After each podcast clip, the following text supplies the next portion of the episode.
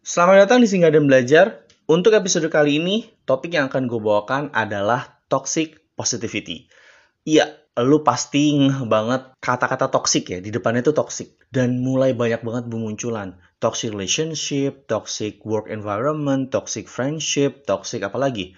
Toxic management, toxic leadership, gitu-gitu. Itu mulai banyak banget dilabelkan di depannya toxic. Kenapa dilabelkan? Karena yang gue tahu masih banyak banget di terutama di circle gue deh yang mereka nggak setuju kalau misalnya nih ada satu kejadian itu disebut dengan toxic. Padahal sebenarnya niatnya nggak toxic. Nah ini nih, untuk kali ini adalah toxic positivity. Kenapa gue ambil toxic positivity dulu? Karena ini menarik banget sih. Jadi di LinkedIn, background story-nya itu di LinkedIn, kayaknya mulai dari 2 tahun atau sejak gue S2 lah ya. Dari gue S2 itu gue mulai ngefollow beberapa orang gitu banyak yang orang-orang tipe-tipe yang kasih story atau thread atau cerita gitu ya, inspirasi yang bermotivasi. Tapi berlanjut tahun, berlanjut dan terus menerus hari ke sini, ada beberapa orang yang mencoba memvalidasi ternyata cerita ini tuh mengandung toksik loh. Terus gue pikir yang, wow, bisa ya hal-hal seperti itu ternyata dari seorang yang yang lu tau lah apa mungkin kalau bahasanya itu LinkedIn gram. ya dia selebgramnya LinkedIn gitu lah ya. Orang ya dalam negeri ataupun luar negeri lah dua orang banyak lah pokoknya. Terus dari situ perlahan-lahan mulai muncul nih, mulai ngebahas tentang pertoksikan, toxic di work environment dari dunia kerja, dari leadership, dari bos-bos lo, dari friendship atau relationship yang bisa kebawa ke dunia pekerjaan atau bahkan toxic positivity yang muncul di dunia pekerjaan ataupun di keseharian. Nah, kenapa toxic positivity ini menarik? Karena ini tuh sebenarnya adalah ucapan penyemangat yang justru tuh gak enak gitu sebenarnya. Ternyata ucapan penyemangat itu justru jadi toksik. Kan keren ya. Niat lo itu sebenarnya baik. Iya dong. Lu tuh ngasih semangat ke teman lo. Niat lo baik sebagai teman. Teman lo datang cerita terus lo kasih semangat. Ternyata ada beberapa kejadian atau contoh kasus di mana kalimat yang lu ucapkan itu penyemangat itu ternyata itu toxic bro bro bro and sis ya bro and sis itu toxic men lu bayangin aja ah gila sih kalau kayak gitu untuk menyemangati aja lu harus tahu timing makanya sebenarnya yang gue dengar dari ini gue gak tahu valid atau enggak sih tapi yang gue dengar dari beberapa psikolog di luar negeri kebetulan luar negeri sih ya, dalam negeri baru-baru ini. Sebenarnya sinkron nih, psikolog dari luar negeri dan dalam negeri. Yang paling baik adalah menjadi pendengar. Itu nanti deh gue bahas. Jadi gue mau bahas tentang toxic positivity dulu. Dari artinya dulu nih ya. Biar sama-sama ngeh. Apa sih sebenarnya toxic positivity? Jadi gue ngambil dari artikel-artikelnya ya. Merangkum. Gak coba merangkum juga sih. Maksudnya pemahaman gue tentang apa yang tertulis di uh, internet. Ada dari Urban Dictionary, ada dari Tirto, Halodoc, Dokter, atau website-website psikologi di luar negeri. Jurnalnya juga ada. Lu kalau mau cari juga pasti ada. Dari segi definisinya, itu yang gua tangkap adalah kondisi yang kejadian ke lo, ke gua, ke kita semua lah, ke seseorang gitu. Yang mewajibkan, tanda kutip ya, harus selalu beranggapan bahwa dengan berpikir positif aja, itu semua masalah kelar bro. Kayak gitu. Jadi kayak situasi di mana lo nih terus menerus mendorong temen lo yang lagi susah nih yang lagi ketimpa sial ya atau ketimpa musibah gitu ya untuk melihat dari sisi baiknya aja. Baiknya aja ya. Nggak mempertimbangkan pengalaman yang dirasain emosi yang dirasain sedihnya nangisnya marahnya itu nggak meluapkan itu semua gitu mengabaikan itu semua menganggap bahwa dengan lo mikir positif aja tuh semua beres bro. Kayak misalnya nih lo kehilangan motor, terus lo suruh mikir positif aja beres bro, kelar masalah nggak gitu kan? Kayak gitu loh. Secara singkat itu kayak gitu. Untuk jelasnya gue yakin sih lo tanya ke psikolog dan lo baca jurnal. Itu adalah menurut gue dua sumber yang sangat valid ya. Kalau gue kan dari artikel, kebetulan artikel yang gue baca ini dari Halodoc, Dokter, terus dari Tirto, mereka itu punya tim riset yang bagus. Jadi kenapa gue ambil salah tiga dari ini apa namanya sebagai acuan gue nih. Terus juga ada dari website-website luar negeri lainnya yang gue nggak tahu sih sebenarnya seberapa gue nggak tahu seberapa terkenal mereka. Mungkin terkenal banget gitu, tapi gue kan nggak bisa validasi ya. Gue lebih tahu lebih tahu kayak Halo Dokter, Halo Dok, Tirto, Kompas gitu-gitu ya. Terus dari definisinya, kalau tadi lo dengerin, itu seperti kalimat nih, kalimat yang sering banget keucap. Bahkan gue pribadi itu juga masih sering ucap itu kalau lo tetap positif lo akan melewati menyelesaikan semua permasalahan lo tanpa ada kesusahan sama sekali. Kedengarannya bagus gitu. Kedengarannya bagus tapi masalahnya adalah lo mengabaikan perasaan yang sesungguhnya. Iya kan? Tadi kan tanpa mengindahkan atau apa sih e, hanya melihat sisi baiknya doang. Tapi lo nggak mempertimbangkan emosi yang sedang lo rasain itu apa. Iya dong itu. Jadi dari definisinya aja sebenarnya udah mulai kelihatan gitu. Permasalahannya adalah kita, gua pribadi terutama sering banget coy. Sering banget ngelakuin itu. Sadar dan tanpa sadar. Tanpa sadar ya keucap aja. Karena itu udah kayak template. Ngerti gak sih? Template yang lo sebagai manusia itu wajar mengucapkan seperti itu. Ternyata salah itu jangan diwajarin gitu. Kalau memang salah, ya lo harus bersikap berani untuk mengakui kalau itu adalah tindakan yang salah. Ya dong, ya kan? Itu kalau tanpa sadar. Kalau sadar, jatuhnya denial. Kayak temen gue perlu support ini. Gue yakin kalimat yang akan gue keluarkan ini itu akan mensupport dia. Gak mungkin kalimat yang gue keluar itu adalah toxic. Ya kali. Gue ngeracunin temen gue sendiri untuk hal-hal yang negatif. Kan gak mungkin. Ini nih, toxic ini terkesan adalah lu selalu memberikan hal yang negatif aja. Oh, judulnya kan toxic positivity. Berarti kan hal yang positif aja bisa jadi toxic kenyataannya. Jadi uh, semu ya. Kayak palsu gitu, nggak palsu sih. Hal baik tapi sebenarnya tuh nyakitin. Contoh, ini contoh nih ya, yang kayaknya gue sendiri pun waktu baca ya, gue udah berulang kali baca sih. Baca di LinkedIn, baca di Facebook, baca di Twitter, di Instagram atau dengerin video-video orang di YouTube, di Reels, di Instastory atau uh, di TikTok gitu ya. Itu kesentil banget sih, kesentil banget yang gua lo sering ngelakuin itu. Gokil gak? Gua lo pasti ngelakuin itu. Apakah dengan gitu gua langsung bisa, gua gak akan melakukan itu. Terus gua langsung tidak melakukan sama sekali. Ah tidak. Gue nih ngerekam podcast ini, kenapa gue semangat? Karena gue masih pelakunya gue tuh pelaku toxic positivity ternyata gue mengakui banget dan kayaknya sebelum contoh gue baru sadar ya mungkin di antara lo yang mendengarkan ini gue mau minta maaf sebesar-besarnya kalau ternyata ada banyak banget kalimat gue yang mengandung toxic untuk ke kalian yang gak berguna untuk kalian. Yang jadi gue sebenarnya jujur niatan gue sama dengan orang lain. Kita nggak tahu kalau ternyata kalimat itu adalah toxic kita nggak tahu yang keucap dari mulut kita itu ternyata tidak membantu atau bahkan toksik. Tujuan kita baik, tapi ternyata cara yang kita lakukan itu tidak baik. Jadi gue pribadi mohon maaf yang sebesar-besarnya untuk kepada lo yang mendengarkan kalau ada kalimat-kalimat yang pernah menyakiti lo semua. Oke, gue akan lanjut. Contoh, contoh ya, contoh kalimat toxic positivity.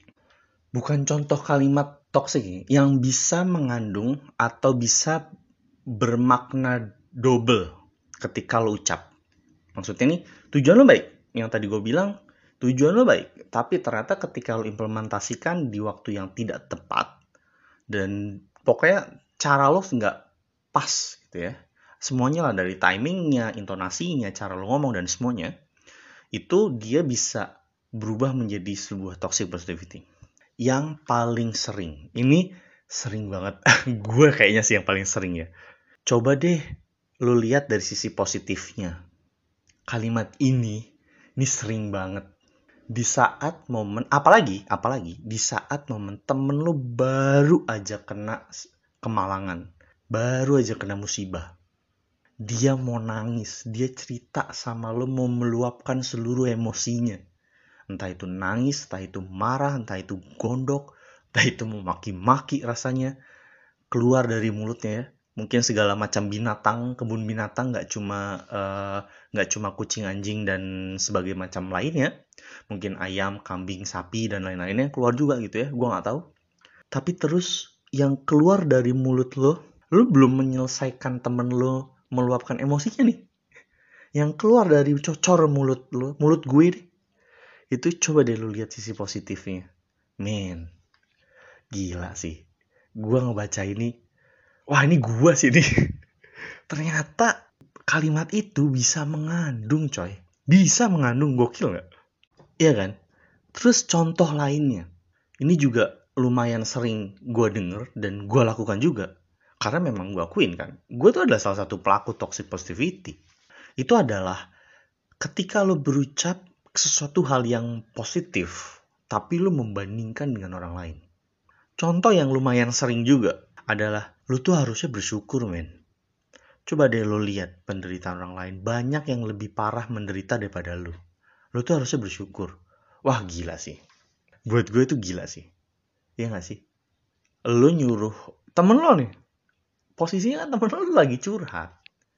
Dia lagi kena musibah lagi emosi lagi ada sisi emosi negatif yang ingin diluapkan gitu.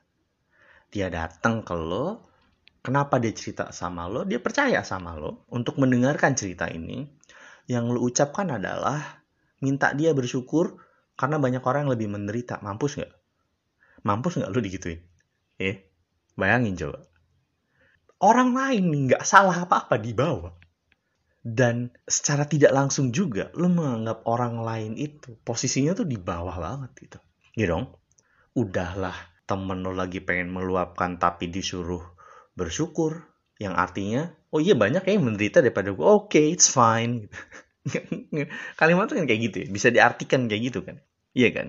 Terus nih ada lagi satu. Sebenarnya banyak ya. Kalau lu cari di internet itu banyak banget contohnya. Nggak perlu gue jabarin satu-satu. Tapi ada lagi satu nih yang yang menurut gue unik. Unik karena wah gila banyak juga. Gue juga termasuk ngelakuin ini. Ini kalimatnya tuh kayak ini kondisinya masih sama. Temen lo lagi curhat dia lagi sedih lah ya. Lagi kesel lagi emosi. Ada masalah ada musibah. Respon pertama yang lo keluar lagi-lagi sebelum dia meluapkan atau entah apa pun itu pokoknya adalah udah nggak usah sedih mulu nggak usah marah mulu. Melo banget sih lo gitu ya sedih. Lebay banget sih lo gitu aja marah. Ya wah ini gua ya. Kayaknya gue perlu belajar sih bagaimana cara ngomong yang baik dan benar. Gue tahu, lo lo semua termasuk gue, gue sadar niat gue sebenarnya baik gitu, supaya dia nggak berlarut dalam kesedihan. Tapi ternyata, men, gak kayak gitu caranya. Emang bener sih. Setelah gue pikir, gue baca ini, terus sambil gue merenungkan apa yang ini kan jadi setiap gue podcast tuh gue ngedengerin kan suara gue keluar jadi gue bisa dengar suara gue sendiri itu gue langsung termenung gitu langsung otak gue tuh memproses. Iya bener sih. Yang banyak psikolog yang gue tonton itu bilang dengerin dulu biarkan mereka meluapkan emosinya. Let it all out. Biarin semuanya keluar. Itu lebih penting. Justru lo sebagai teman biarkan dia mengeluarkan emosinya ketika dia lagi cerita sama lo yang bisa lo lakukan adalah hati-hati nih kalau dia sampai melakukan uh, eh, self harmness melukai diri sendiri terus apa namanya mencoba ngambil benda-benda tajam atau melakukan sebuah kontak fisik. Nah itu baru lu cegah gitu. kayak jangan sampai nih ya masa temen lu mau ngenyayat diri sendiri di depan lo gitu ya terus lu biarin aja kan gak gitu gitu. Dalam bentuk mengekspresikan teriak-teriak nangis gitu-gitu aja. Kalau itu biarkan aja. Tapi kalau udah sampai self harmness, lo harus cegah itu. Please, udah lo gak usah sotoy. Kalau udah sampai kayak gitu, langsung bawa dia ke ahlinya. Ahlinya ini minta dia konsul, temenin dia konsul, konsultasi ke psikolog, psikiater, supaya dia mendapatkan professional help, pertolongan yang profesional. Oke, clear ya? Ini dari contoh kalimatnya. Ciri-ciri kalau kita lagi dalam terjebak di toxic positivity. Ternyata ada ciri-cirinya. Ada, gue baca di tiga artikel. Itu ada ciri-cirinya. Yang pertama adalah lu jadi merasa bersalah kalau lu nangis, kalau lu meluapkan emosi negatif ini. Itu lu jadi merasa bersalah. Artinya otak lu sudah terbrainwash dengan toxic positivity. Udah kecuci. Pokoknya setiap lu ada masalah, ada musibah harus positif aja. Lu nggak boleh nangis, lu nggak boleh marah, lu nggak boleh cengeng. Karena kalau itu lu jadi orang yang paling, lu makin bodoh lah pokoknya. Orang yang lebih bodoh ketika lu nangis akan sesuatu. Jadi lu jadi merasa orang yang paling bersalah ketika ada musibah yang lu dapet terus lu nangis gitu. harusnya lu selalu positif itu yang pertama ciri-ciri yang kedua lu akan terlihat seperti menghindari masalah atau membiarkan jadi kayak ada terkesan sikap mengentengkan masalah like everything's gonna be alright. Semuanya akan baik-baik aja. Semuanya akan selesai. Gue cukup positif aja. Di mana lo akhirnya nggak bisa meruntun permasalahannya nih. Atau membiarkan aja udah leh santai gitu. Moles gitu. Beda ya sama lo bisa mengontrol emosi lo. Lo kesel lo kesel. Lo nangis. Air mata lo basah. Tapi ketika lo bisa mengontrol emosi lo akan jauh lebih baik lo bisa berpikir gimana caranya lo menyelesaikan masalah itu kalaupun itu adalah sebuah musibah contoh lo kecurian motor musibah dong lo cerita ke temen lo kalau lu bisa mengontrol, lu tahu apa yang harus lu lakukan. Ya lu nangis iya, lu marah iya, tapi lu juga ada action yang dilakukan. Gitu. Tapi kalau berpikir positif mengabaikan itu semua lu kayak udah gitu kayak nak sultan tinggal beli aja kesannya kan gitu yang lain selanjutnya adalah kenapa lu bisa terjebak lu jadi menyembunyikan nih perasaan lo yang sebenarnya bukan lu nggak bisa mengekspresikan beda ya beda lo lu menyembunyikan kalau lu tuh lagi sedih, lu lagi marah. Yang lu tunjukkan adalah yang happy-happy aja gitu. Gue yakin kok, semua orang akan punya momen di mana dia mengekspresikan sedih marahnya ke satu dua orang, at least satu orang. Atau jika lo adalah orang yang percaya dengan agama, dengan eksistensi Tuhan dan lu berdoa dengan Tuhan, kalau di Muslim itu ketika lo habis sholat lu berdoa sama Allah, lu nangis gitu. Bukan ke manusia tapi lu nangis lu cerita ke Allah. At least lu akan mengungkapkan bahkan mungkin lu nggak akan menceritakan ke siapa pun ya tapi masa lu berdoa ke Tuhan lu sendiri lu menyembunyikan perasaan lu ke Tuhan gitu ya. Everything's gonna be alright gitu. Padahal mah yang kuasa itu tahu isi hati lu, lu lagi marah ngapain lu sembunyiin? Tahu gitu. Itu ciri-cirinya nih yang bisa ngasih tahu ya kalau kita gue lu terjebak dalam toxic positivity. Kita lebih ke korbannya akhirnya kecuci gitu otaknya. Terus yang selanjutnya gimana sih caranya supaya kita tuh bisa menghindari toxic positivity kita sadar kalau ada orang ngomong toxic ke kita atau kita jadi pelaku itu gimana caranya sih kita hindarin itu ada sebenarnya beberapa artikel tuh mulai banyak kasih tahu gitu how to avoid gitu ya menjadi orang yang toxic atau how to avoid being in the toxic positivity. Gimana caranya kita menghindari jadi orang yang toxic atau gimana caranya supaya sebisa mungkin kita menghindari orang-orang yang toxic dari kita lah ya, dari diri kita sendiri. Yang pertama, gue sangat yakin tadi gue sempat bilang kelola uh, emosi. Kelola emosi ini adalah sebuah skill menurut gue gue yakin ini adalah sebuah skill yang kita semua bisa lakukan. Bukan kita sekedar ngatur, tapi kita rasain emosi yang terjadi. Kita biarkan emosi berproses di dalam otak, dalam badan, tapi kita kelola dengan baik. Artinya, kalau kita kelola dengan baik, gue pribadi ya sampai saat ini yakin itu bisa menghindari self-harmness. The problem is, ini adalah hal yang sangat sangat susah. Susah banget nih dilakuin. Untuk kita bisa mengelola emosi negatif. Itu susah banget. Tapi bisa. Percaya aja. Pasti bisa. Jadi, dan again yang gue bilang, rasain. Boleh kok lo luapkan itu, lo mengungkapkan itu. Boleh. Cerita ke orang-orang adalah salah satu contohnya. Lo cerita, jangan disimpan sendiri ya lu cerita ke orang lain, lu tulis di buku diary, lu tulis di buku diary yang online, medium.com, lu cerita dalam bentuk tulisan ke orang-orang. Itu lu ungkapkan gitu ya. Atau lu pergi ke misalnya yang gak banyak orang, terus lu teriak di sana. Atau di Jakarta nih ada nih yang ruangan untuk melepaskan emosi gitu ya, mecahin barang-barang tuh ada tuh. Lu masuk ke sana. Jangan barang-barang lu sendiri lu pecahin. Ya di situ lu harus bayar sih. Cuma lu bisa luapin di situ gitu. Tapi inget, ketika lu meluapkan, lu juga harus kontrol, kelola. Makanya kan kontrol emosi. Supaya lu bisa sadar. Kalau lu menguap, mengungkapkan ini, kalau dia berbentuk action, aksi, atau perbuatan itu merugikan orang lain atau enggak. Merugikan diri lu sendiri, menyakiti diri lu sendiri atau enggak. Makanya, kelola emosi. Terus yang kedua, berusaha untuk memahami teman lo, memahami diri sendiri, bukan menghakimi. Ingat, bukan menghakimi. Beda ya, memahami dengan menghakimi. Terus yang selanjutnya, jangan banding-bandingin masalah dengan orang lain. Udah, stop. Sebisa mungkin lu hindarin tuh lu banding-bandingin sama masalah orang lain. Yang tadi tuh contoh kalimatnya tuh. Lu tuh harusnya bersyukur. Masih banyak orang yang lebih susah dibanding lu. Masih banyak orang yang lebih punya masalah besar dibanding lu. Lu kan banding-bandingin masalah ya. Nah ini nih hindarin yang begini nih. Hindarin. Jadi ketika ada temen lo, konteksnya adalah selalu sama. Yang paling gampang, ketika ada temen lo lagi curhat ke lo, kalau lo mau berucap, memahami, tidak membanding-bandingkan masalah, yuk gue pun sedang berlatih gitu. Yuk kita berlatih sama-sama, jangan ngomong, sebisa mungkin kita ubah kalimatnya, udah nggak usah mikirin positif aja lah gitu. Kan kayak gitu ya.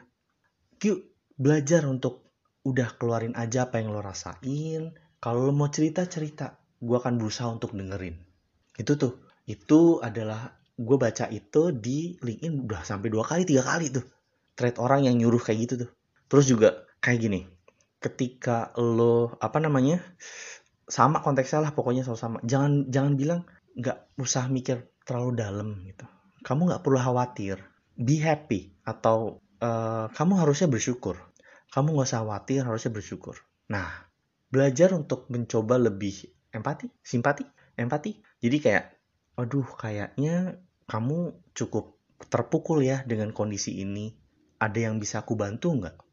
Kalau kamu mau cerita, cerita aja nggak apa-apa. Aku akan dengerin kok. Kayak gitu ya. Terus ada lagi yang yang tadi ya, ciri-cirinya adalah uh, atau contoh kalimatnya adalah kan lihat atau uh, ambil positifnya aja akan selalu ada kok gitu. Tapi kita sama-sama coba berlatih untuk ngomong uh, kalau bahasa Inggris ya gue nggak tahu bahasa Indonesia apa tapi bahasa Inggris itu yang gue belajar adalah I'm so sorry to hear that. Gue mohon maaf atau gue turut prihatin dengan apa yang lo alamin. Kalau lo perlu bantuan apa pun, silahkan ngomong aja. Gue akan bantu sebisa gue. Bahkan hanya untuk sekedar mendengarkan lo. Gue akan ada di sini buat lo. I'm here for you. How can I help you? How can I support you di masa sulit ini? Gitu. Jadi diawali dengan uh, eh, gue turut berduka cita gue turut I'm sorry to hear that I'm sorry for you for uh, I'm sorry you're going through this hard time gitu gitulah kalau bahasa Inggrisnya ya bahasa Indonesia nya lu bisa menemukan dengan yang lebih baik tapi kurang lebih kayak gitu. Kenapa? Karena dengan gitu lu akan menunjukkan bahwa oh iya bener lu lu itu adalah temen dia gua itu adalah temen lo yang memang lu butuhkan untuk mendengarkan. Sekarang banyak banget temen lo datang baru cerita pembukaannya langsung lu judge wah langsung keluar ABC lu jangan begini jangan begini jangan begini harusnya begini buset. Yang jalanin hidup siapa sih? Lo atau dia? Main sekedar nyuruh jangan ini jangan ini harusnya begini begini begini. Cerita juga baru 10% ya kan? Jadi kayak gitu. Kenapa toxic positive ini enak banget buat dibahas? Karena konteksnya sangat-sangat luas dan kita sudah terbentuk di lingkungan yang menganggap hal ini adalah wajar. Ternyata hal wajar ini adalah hal yang tidak baik loh. Karena banyak orang yang melakukan, maka dia nggak wajar. Kenapa nggak kita melakukan hal yang baik, yang kelihatannya nggak wajar di mata orang, tapi ternyata baik untuk teman kita, gitu. Itu sih yang kena banget di gue ya. Yang gue berharap dengan kejadian ini kita bisa belajar sama-sama. Gue belajar sama-sama sama di diri gue sendiri sama masa lalu gue sama masa depan gue supaya gue pengen bisa jadi orang lebih baik gue pengen banget kalau kita bisa berjuang sama-sama untuk jadi lebih baik, kenapa enggak kita ke arah sana? Iya kan? Jadi gue bener-bener kesentil banget nih. Gue sendiri, wah gila sih. Kalau dilihat dari contoh-contoh kalimatnya, fix gue adalah salah satu pelaku toxic positivity. Orang yang menyebarkan kalimat toxic positivity. Dan gue belum menjadi pendengar yang baik untuk teman-teman gue. Gue pengen gue bisa jadi pendengar yang jauh lebih baik, gak menyebarkan toxic positivity, yang bisa membantu paling tidak satu persen aja, membantu dia menjadi lebih tenang, bukan menyelesaikan masalahnya ya, tapi lebih tenang. Dan gue berharap juga lu pasti ada keinginan itu, apalagi untuk sahabat lo. Kalau lu punya sahabat-sahabat lu, lu pengen menjaga persahabatan lu gak pengen rusak gitu. Jadi ah puas banget gue udah ngomong kayak gini. topik ini seru banget. So, kayaknya dunia pertoksikan menarik banget sih untuk dibahas sih. Karena ada banyak kan tadi gue bilang di awal. Kayaknya ya, uh, apa namanya, toxic ini sesuatu yang akan semakin membuat orang sadar. Apalagi di Indonesia, pelan-pelan orang mulai sadar, mulai aware, mulai ngeh, melek nih matanya tentang, oh ini toxic men. Oh, lu gak bisa nih kayak gini, lu gak bisa ngejudge kayak gini. Padahal kayaknya orang wajar-wajar aja kenapa sekarang kayak dibatasi. Enggak, bukan dibatasi, cuma kita bisa bersikap jadi lebih baik, merespon sesuatu menjadi lebih baik. Kenapa enggak? Hanya karena itu enggak mainstream, eh hanya karena itu enggak wajar di mata orang, bukan berarti itu enggak baik dong. Kan kita bisa mikir, makanya kita dikasih sebuah anugerah, sebuah tools yang sangat-sangat amazing, yang sangat gila keren banget otak kita buat mikir gitu untuk memproses sesuatu jangan langsung diucap aja gitu eh. Kan kayak gitu. Jadi terima kasih buat lo yang sudah mau mendengarkan. Di singgah dan belajar gue senang banget bisa sharing ini. Semoga gue nggak berharap ini untuk mengajari kalian karena gimana gue mau ngajarin lo gue aja pelaku. Masih gitu. Gue berharap banget ini bisa belajar sama-sama. Lo menemani gue belajar sama-sama tentang toxic positivity karena gue di sini bener-bener ngomong tapi gue ini sebagai murid nih gue ngomong berdasarkan artikel karena gue sebagai murid nih kena banget nih di gue nih dan gue berharap kita semua belajar sama-sama dari podcast ini untuk mengingatkan supaya kita jadi manusia yang lebih baik lagi. So, sekali lagi terima kasih sudah mau singgah sebentar, sudah mau mendengarkan singgah dan belajar tentang toxic positivity ini. Kalau misalnya lo ada topik yang pengen dibahas, gue pengen bahas, kalau bisa gue bahas, Nanti gue akan coba bahas. Kirim aja topiknya, pembahasannya, atau lo mau cerita apa pun itu silahkan ke email singgah dan belajar gmail.com atau ke Instagram singgah dan belajar. Follow jangan lupa. ya terserah sih, tapi kalau lo mau mendengarkan rutin, lo bisa follow Spotify-nya singgah dan belajar. Cari aja singgah dan belajar lo akan ketemu Spotify. Di situ udah ada sampai season kedua. Sekarang ini masih berlanjut Toxic Positivity di season kedua. So, thank you so much for listening, singgah dan belajar. Terima kasih sudah mau singgah, dan sampai berjumpa di episode selanjutnya. Bye-bye!